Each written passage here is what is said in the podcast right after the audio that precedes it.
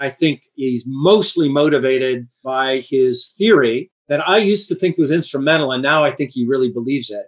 Is that we're out to get him and, and we're out to overthrow regimes that we don't like around the world, and we don't like his regime, so we're out to overthrow his. And by the way, I want to be clear because I've actually had this, this conversation with him. There's some empirical data to support that hypothesis about American foreign policy. That's why it's so hard. It's not black and white. Always towards the end of my Russian foreign policy course, give my students a bunch of readings and ask them, is it Russia or is it Putin? And I think the answer, not to, to hedge my bets here, is that it's some of both. Nothing in history is ever predetermined. It takes it takes actions to get to get somewhere. And it took a series of actions to get to where we are today.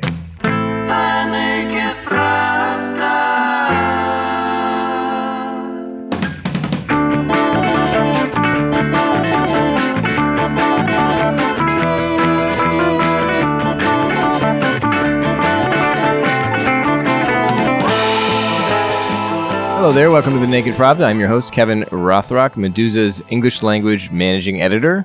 I'm recording this on Friday, November 20th, and today's show is something I've been trying to put together for a few weeks now. Back in early October, Medusa learned about a whole archive of transcripts between members of the Clinton administration and Vladimir Putin, dated between 1999 and 2001. Records that were first declassified and published by the Clinton Digital Library in August 2019. Meduza wrote three feature stories based on these archives, really just highlighting and contextualizing some of the more memorable exchanges, like when Presidents Clinton and Putin met in New York in September 2000 to discuss the Kremlin's domestic handling of the Kursk submarine disaster. And there are also phone calls where the two leaders plotted together to remove Yugoslavian President Slobodan Milosevic from power, and things like that. Reading over these exchanges now, the takeaway I think is that the relationship between Moscow and Washington has soured a lot to put it mildly. And Putin's rhetoric, particularly, has taken on a very different flavor. That's not a revelation, obviously, but it is a stepping stone to a larger discussion that has developed over the years among scholars and Russia analysts about how the West lost Russia, how Russia turned to authoritarianism, how Putinism emerged, and so on.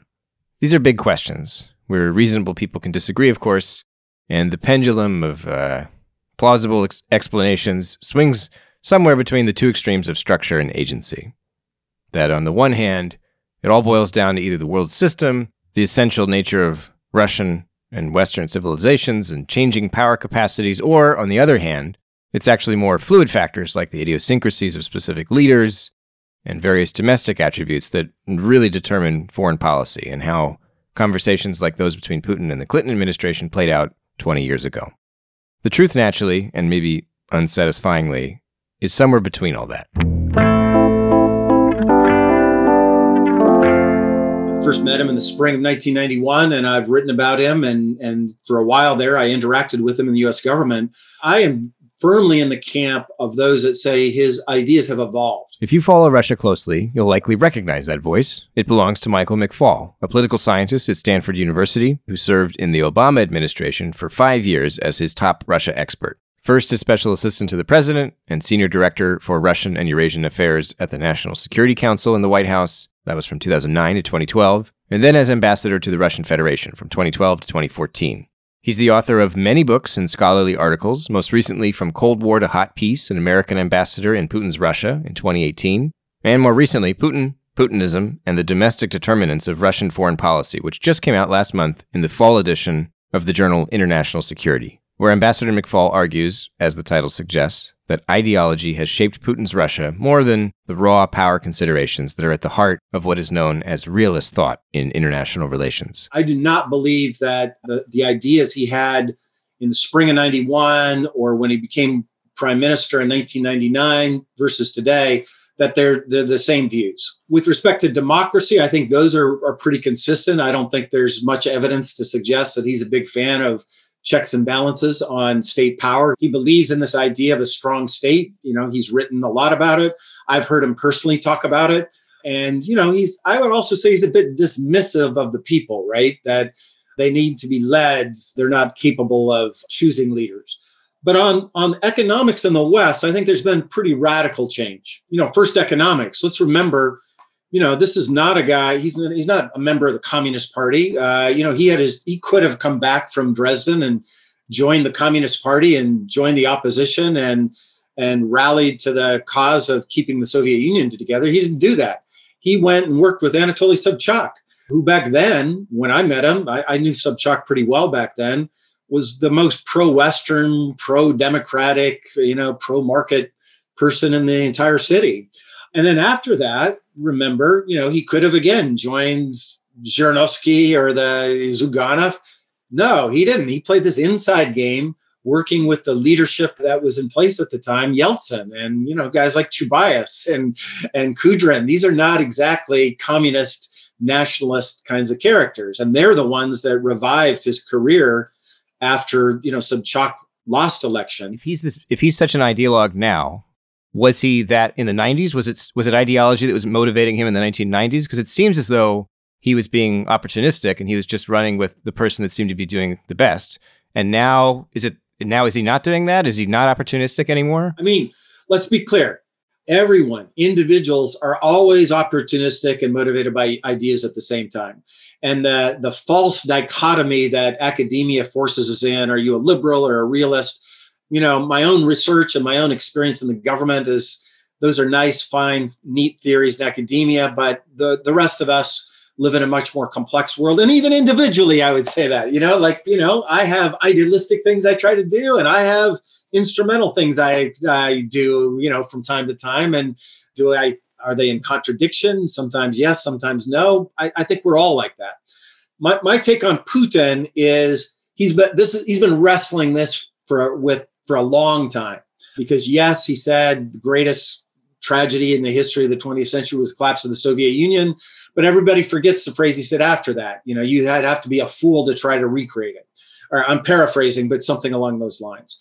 And I think he's been toggling back and forth, not unlike the way some Americans have been toggling back and forth about how to think about Russia, about engaging, joining the West, being in that society versus where he is now, where he's like, all right, I've, I tried, you know, his view is we tried, the West screwed us.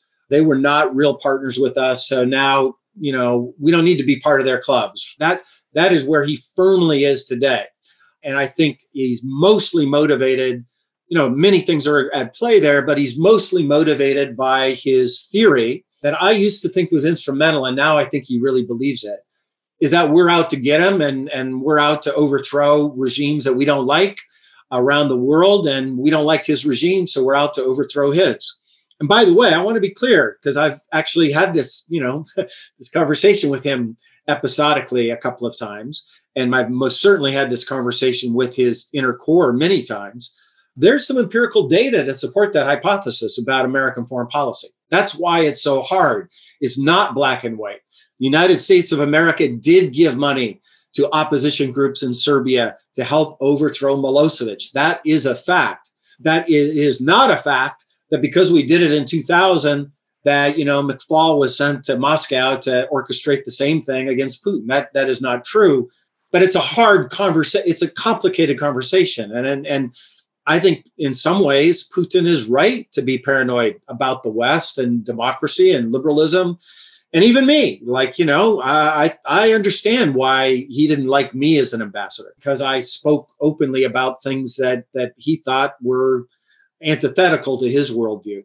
But i want to say something really important at least in my view. It's it's a it's a zigzag. It's not this straight trajectory. I asked Sergey Radchenko, a former guest on this podcast and a professor of international relations at the School of Law and Politics at Cardiff University, about some of these zigzags, the moments in Russia's relationship with the West when the trajectory suddenly nosedived. Specifically, I asked him about the war in Kosovo, which some prominent voices in Russia identify as when they became disillusioned with the USA in the 1990s. Dr. Radchenko argues that these questions about where it all went wrong highlight more continuity between the Putin and Yeltsin administrations than some will admit. I know that Margarita Simonyan, you know, the RT editor in chief, she regularly refers to Kosovo as this moment that for her, her kind of American dream was shattered. I think she she's talked about being with her American host family and discussing this and, and realizing that there was a real divide that she she kind of felt her Russian identity over the the you know um, American. I don't actually agree with that entirely. Uh, although I think 1999 was very important, but before 1999, you already had you already had the Russian invasion of Chechnya under Yeltsin and the fallout from that. There, that I mean, uh, if if we're looking for rude awakenings, I think 1993 was one important moment when after the after Yeltsin turned on the parliament where you had the constitutional crisis and then after then obviously the parliament was dissolved you have a new constitution you have new election new election supposedly you know the democratic darling yeltsin holds new elections who comes to power I mean, who gains most votes, most representation in the Duma?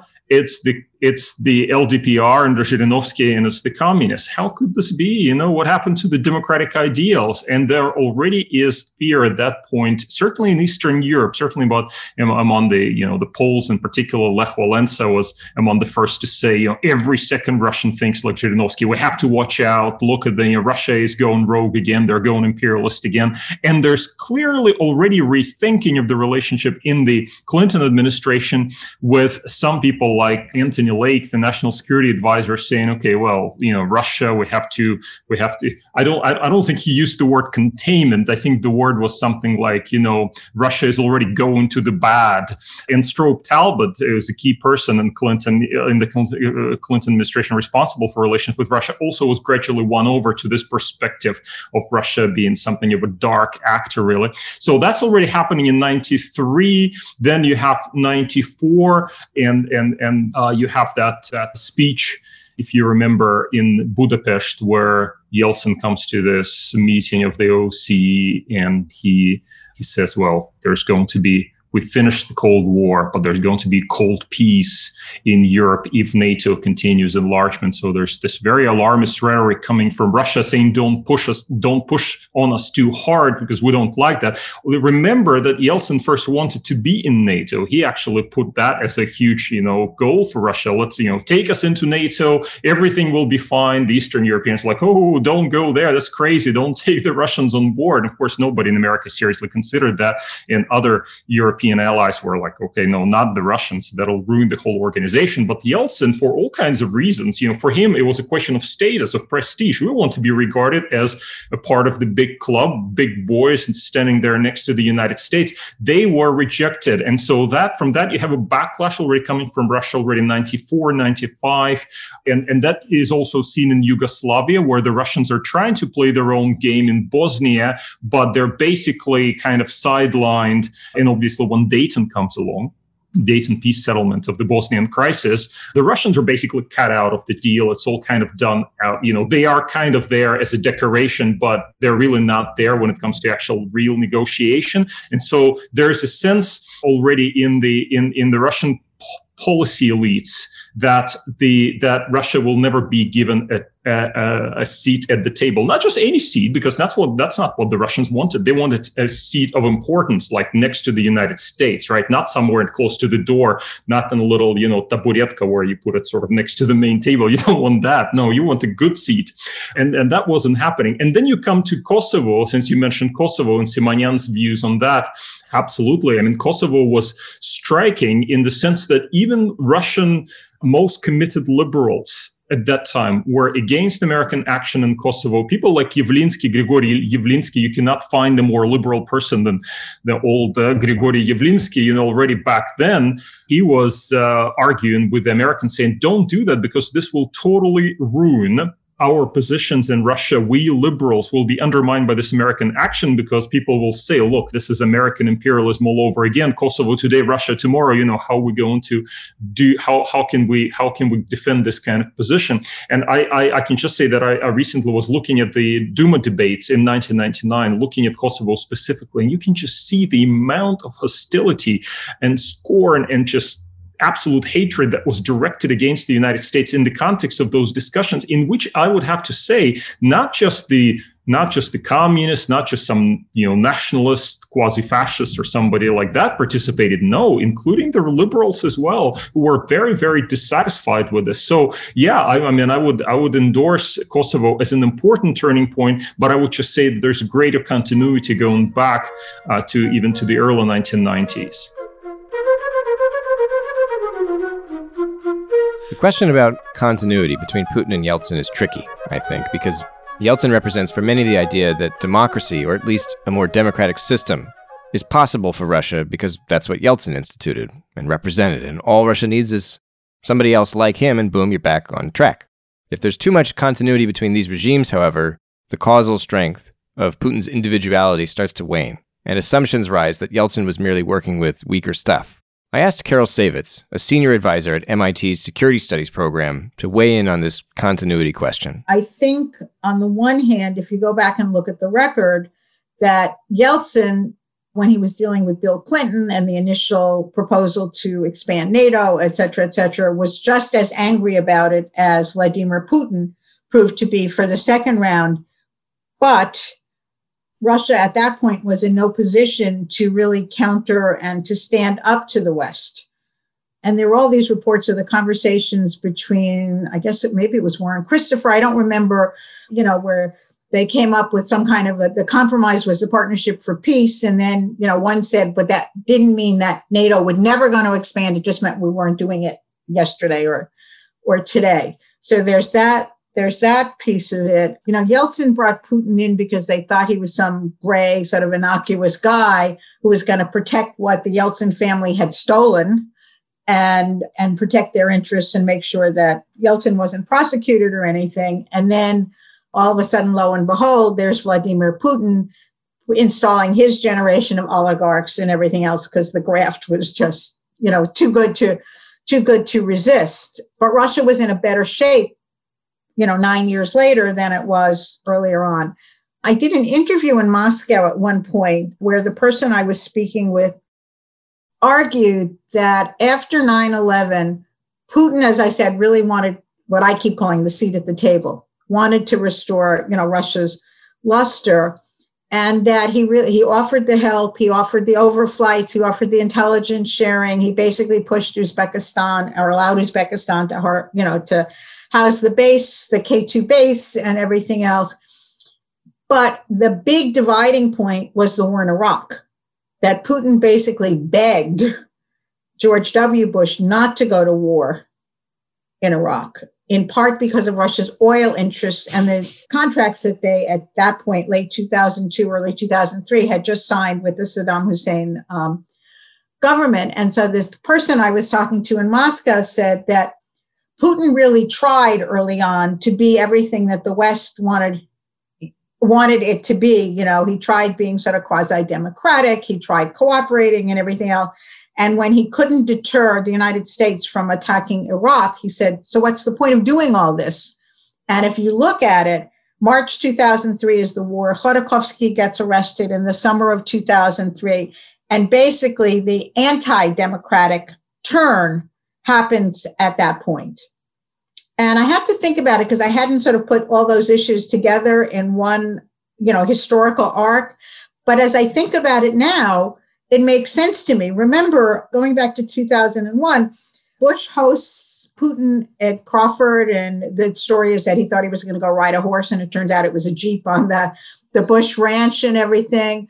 But what did Bush do within months? He abrogated the ABM treaty, which the Russians, even though they were cheating, didn't want to be torn up, and announces the second round of NATO expansion. So you can see where the the coup de grace would be the war in Iraq, where again he he'd been trying to be sort of a quasi democrat, and nothing happened. He got no reward for it. Professor Radchenko agrees that leaders' intentions are key to shaping foreign policy, but he says Russia's capabilities also changed dramatically between the Yeltsin and Putin years? I mean, Putin, okay, he, of course, we, we know about his background and the intelligence. I won't make too much of it because between that and Putin prime minister Putin, the president, lie uh, the 1990s, where Putin played the role of a prominent liberal, so to speak, you know, working with Sobchak and whatnot. And when he first came to power, he was keen to stress that Russia was a part of the West. He was keen to reach out to the United States. You go back to 1990s, Russia was in a in a situation where it was basically a supplicant of the West. It depended on the largesse of, of, of its Western donors, sometimes just for the functioning of the government, and it, it depended an IMF in, infusion of IMF cash, for example, and so it had to it's it, it had to adjust its policy accordingly. An interesting moment actually occurred during the Kosovo crisis, and actually in the run up to the Kosovo crisis. The fact that the Russian government was virtually bankrupt and was ba- basically begging the West for money did that have anything to do with the uh, with the, with for example Clinton administration's more assertive attitude vis-a-vis Russia in the late 1990s? Did they think they had all the cards and they could force the Russians to do what they wanted to because the Russians were supplicants and the Russians depended on them? I think yeah, I think there you can you can you can make this kind of parallel. But if you then argue that you know Yeltsin had a different perspective and different view of what Russian Russia may look in the future Russian relations with the West, I would just encourage you to look at what uh, what the Russians were doing in Chechnya in the mid 1990s. This was a you know brutal, basically you could call it an imperialist war that was not very, you know, obviously uh, not a very liberal thing to do. And there was a lot of opposition to this war within the Russian liberal community in the mid 1990s, saying, you know, that this is absolutely, you know, this is an expression of Russian imperialism. How could Yeltsin, who's the darling of the West and who seems, you know, who, if, if, if you say that he wanted to have such a good relationship with the West and that he was just so liberal, et cetera, et cetera, why would he engage in this kind of war? You see, that's because he had the capability to do so. This was within his ability to force this kind of outcome. Of course, it was a very it, was an outcome that he started tried to force and it came to nothing obviously. Then the russians basically lost the first chechen war.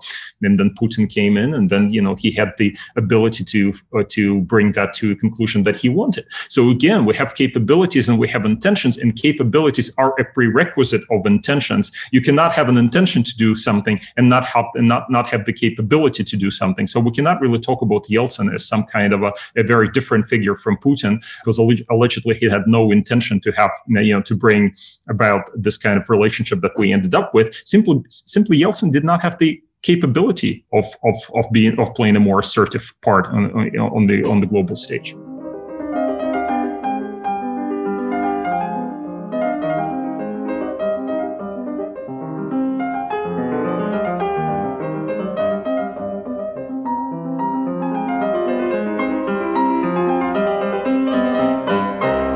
One of the challenges of debating whether it's ideology, power, or opportunism that drives decisions by somebody like Vladimir Putin, is that any decision maker believes they're pursuing their own interests or their country's own interests when they act. Nobody would embrace the notion that they've abandoned realism or reality. Dr. Saivetz says this is a challenge she raises in class. I always, towards the end of my Russian foreign policy course, give my students a bunch of readings and ask them, is it Russia or is it Putin? Because I think that's the question that you're you're asking. And I think the answer, not to, to hedge my bets here, is that it's some of both. I think that Russia, if you're a realist in terms of classical international relations theory, you believe that any country in Russia's position would have behaved in a certain way. Now, Putin, I think, brought his own flourishes to that to those foreign policy goals. Take, for example, the Ukraine issue 2013 2014. There are people who argue that it's all our fault, meaning the West, because we expanded NATO and we had the summit in 2008 and we were talking about Georgia and Ukraine and NATO. And the argument would be that any country feeling that the enemy was coming so close to its borders would react. The question then becomes did did Russia have to react exactly in the way that Vladimir Putin chose to react? And you might even argue that perhaps the annexation of Crimea, my Ukrainian friends will hate this, perhaps the annexation of Crimea was a response to those fears the one place where I see a legitimate concern was what would a new Ukrainian government, circa 2014, do about Sevastopol, which was clearly, you know, which is clearly the seat of the Black Sea Fleet? Would it suddenly become a NATO base, a NATO naval base? If you want to believe that, that's fine. That doesn't explain unleashing the war in Donbass, for example. I think that is where I would say that's a particular Putin flourish on a foreign policy that that any state feeling surrounded by its enemies might have have pursued. Do, you see the difference? Do you see what I'm saying? There's a, there's a difference in there.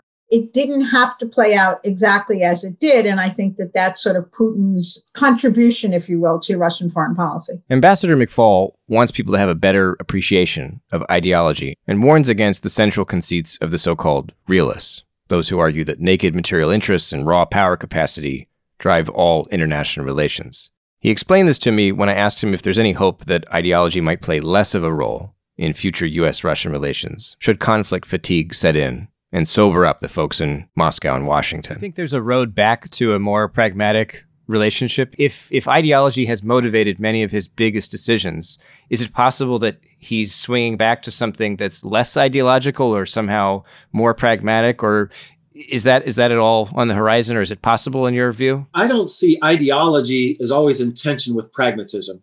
I want to just that's just my own view, right? Like I I'm a liberal, you know, I, in academia I'd be coded as a liberal institutionalist. I actually think that's a very pragmatic strategy for American foreign policy.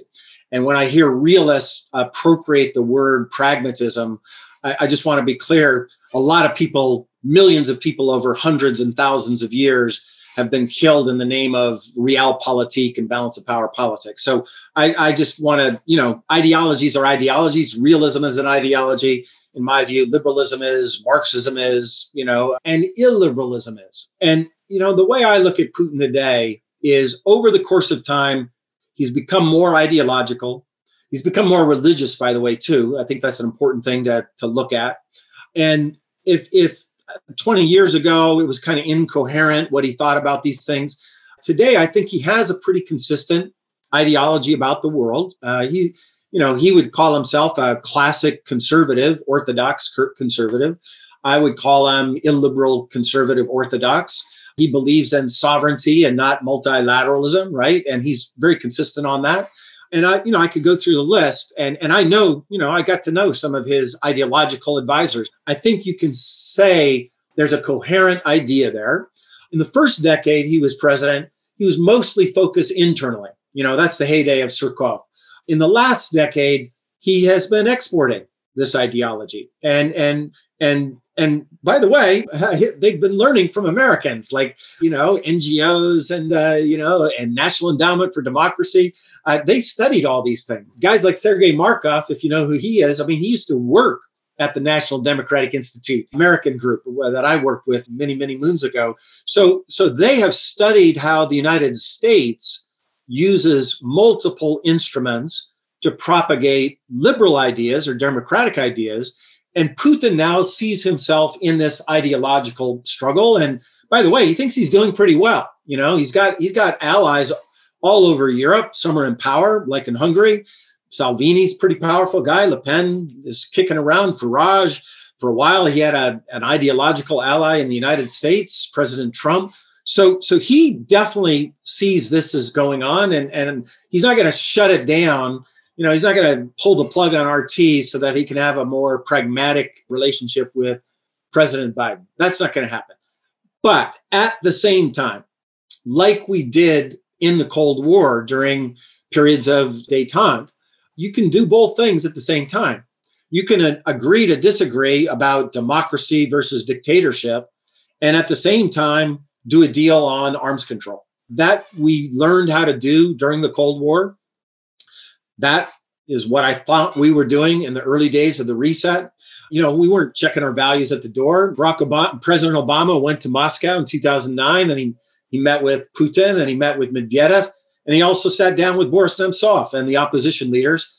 And, you know, because it was a different era, nobody had a lot of heartburn about it. It was only when these other events internally happened in Russia that there was all this, you know, hysteria about color revolutions. And I think there's a there's a, a way that you can cooperate on some things and then agree to disagree on other things. You know, I can buy your car from you, Kevin, and I don't have to, you know, uh, go to the same church you go to to do that, right? We can do transactions in one space and then do other things in a different ideological dimension in another place as long as there's not linkage between those two sets of issue areas. Carol Saivetz says she agrees that diplomacy is still possible between Russia and the United States, despite mutual concerns about the other's intentions and capabilities. I think any one of these junctures, any one of these decisions, if we had not gone to war in Iraq, maybe it would have turned out to be differently. If Bush hadn't torn up the ABM treaty, maybe it would have turned out to be differently. But then, of course, you get back to the democracy issue. Because if you look at the Rose Revolution in Georgia, the Orange Revolution, this is 2003 4, Putin's response immediately is to say, oh, it's your democracy promotion, it's all your fault.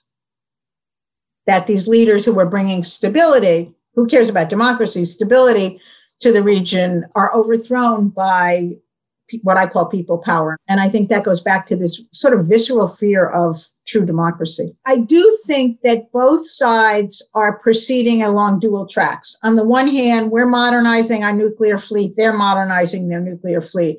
So they retain that capability of, you know, bombing each other.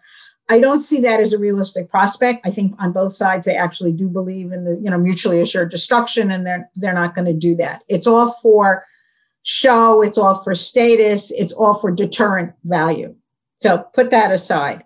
I think the one place now where there could be some movement, especially uh, with Biden coming in, is at least a renewal of the New START treaty for the five year period while we negotiate uh, the, the future details based on newer technologies and in verification and all that kind of stuff. And I think you have to start there because at the moment, that's sort of the one area where I see that there could be some, at least holding pattern, if not progress. Down the road, if we could then build some trust regardless of who's in power in either country, then you might be able to deal with climate change. You might be able to deal with terrorism. But remember, the definitions of terrorism seem to be different or seem to be applied to uh, different groups. What about cybersecurity? If I were advising anybody, I would say it's a non starter because do, if, if I'm worried about Russian cyber intrusion into my elections, do I trust them to work with them to abide by any agreement I would sign? Not at the moment. I kind of think that's a joke. That's going to be a toughie because of the history on both sides, actually, of the intrusions. We've done it to them and they've done it to us. I think that's going to be a tougher sell in terms of, you know, any kind of accommodation or any kind of agreement. I think that you almost have a better chance with Biden in the White House because Donald Trump his bravado notwithstanding, couldn't do anything, even if he wanted to, because everybody was already so suspicious as a legacy of the 2016 elections.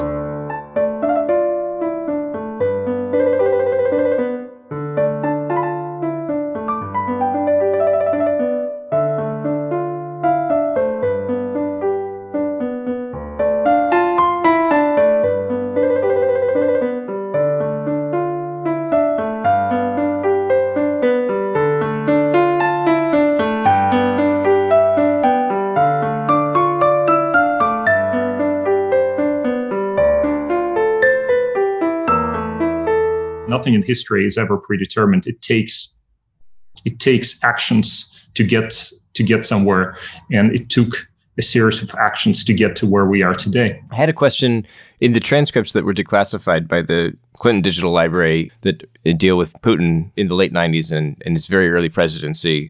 He talks about several things that would be I, I you wouldn't necessarily expect him to discuss with an American president. It's either, you know, it's like the Kursk disaster. He criticizes Russian voters. He talks about removing Milosevic from power. You know, they negotiate these things. Was that kind of openness unusual? Or if you go back to the Yeltsin archives or even what we know about negotiations with Soviet leaders, is that the sort of thing that was discussed, or is that really indicative of of either you know this this state of Russia being a supplicant state to the West, or just its its weakness in the throughout the '90s and even in the early 2000s? Like just over the grand array of diplomatic history, how unusual is that kind of rhetoric? Well, you have this kind of frank relationships and this kind of interactions even outside of a context of, you know, close alignment or, or close relationship. One thing that comes to mind, for example, is the very close relationship that Nixon enjoyed with um, Brezhnev. You go back to those conversations in the early 1970s, and you can see how Brezhnev really tried to relate on a very personal level to Nixon and how he was trying to project this idea and, and make Nixon believe in this idea of a Soviet American condominium that would effectively run the world. He was really hard selling this idea to the Americans, and the Americans were like, well, you know, we also have China and we don't want, you know, they, they were, they, they, they did not really buy this idea. But you can clearly see how, despite the supposed ideological gap between the Soviet Union and the United States, despite their alleged, you know, confrontation in the context of the Cold War, here you have a leader, Brezhnev, who comes out and basically reaches out to the Americans and tries to build this person personal relationship with Nixon, goes to the United States. His record of meeting with Nixon in the White House was actually recorded because Nixon was secretly taping, of course, his conversations in the Oval Office. So you can actually listen to this now and you think, wow, you know, this is so interesting here, how Brezhnev is just trying to uh, flatter Nixon, you know, how he talks about his like, you know, grandchildren and whatnot, and just tries to relate on a personal level. So, really interesting, fascinating aspect. But the key thing for Brezhnev at that time was to be treated as America's key partner. Michael McFaul served as U.S. ambassador to Russia, so he knows a thing or two about what world leaders say to each other when the cameras aren't rolling. I asked him about the differences between the Putin we know today and the one who emerges from those 20 year old Clinton archives. In those transcripts, one of the things that stands out is how open he seems to be with American figures. And I wonder, you know, you've, you've had firsthand experience with this in the, I mean, if those, if those took place, I suppose like 12 or so years before, or maybe like a decade if before your, your personal experiences as, as ambassador, can you convey to me like what the, the tone it was of kind of U.S. Russian diplomatic relations? Because I, I guess I wanted to know if what we see in kind of cordial diplomatic records from the, the Clinton library, does that reflect just kind of general professional diplomacy or has the relationship changed even even in tone when even behind closed doors essentially? Like was that was there a friendly atmosphere or was it you, you, talk about you know the the paranoia being palpable. Can, can you tell me like just on a human level what is it like to be in the room with with people? Just like my country you know there is not a unitary state in russia and when it comes to diplomacy, people behave in very different ways. The, the mood music and atmospherics that you're talking about were radically different if you were talking to Medvedev versus Putin, just to, to state the obvious. I mean, Medvedev, people forget this. Medvedev wanted the reset with the United States more than we wanted to, the reset with him. It was the most important thing to him. It was, and arguably, the only thing he was accomplishing at the time. I think Medvedev, you know, in his the way he constructed it, thought that he was some kind of modernizer in a very constrained environment. You know, believe me, he was well aware of those constraints. And by the way, let me just say for the record, we were well aware of those constraints too. Uh, when I hear that we put all our bets on Medvedev, that's absurd. You know, we had we had pretty good intelligence as to where the balance of power was between the prime minister and the president at the time. But because, if you're trying to if you self identify as somebody who's incrementally modernizing political society, then then you're relaxed about. You know, we had big philosophical conversations about the relationship between democracy and development and the rule of law with Medvedev. And you could never have those conversations with Putin. That's that's the point I wanted to make. Because he always, when he heard those kind of languages, he always put it through his analytic framework that this is an attack on him personally in a way that Medvedev didn't. And it got worse. I want to be clear, Kevin, about that.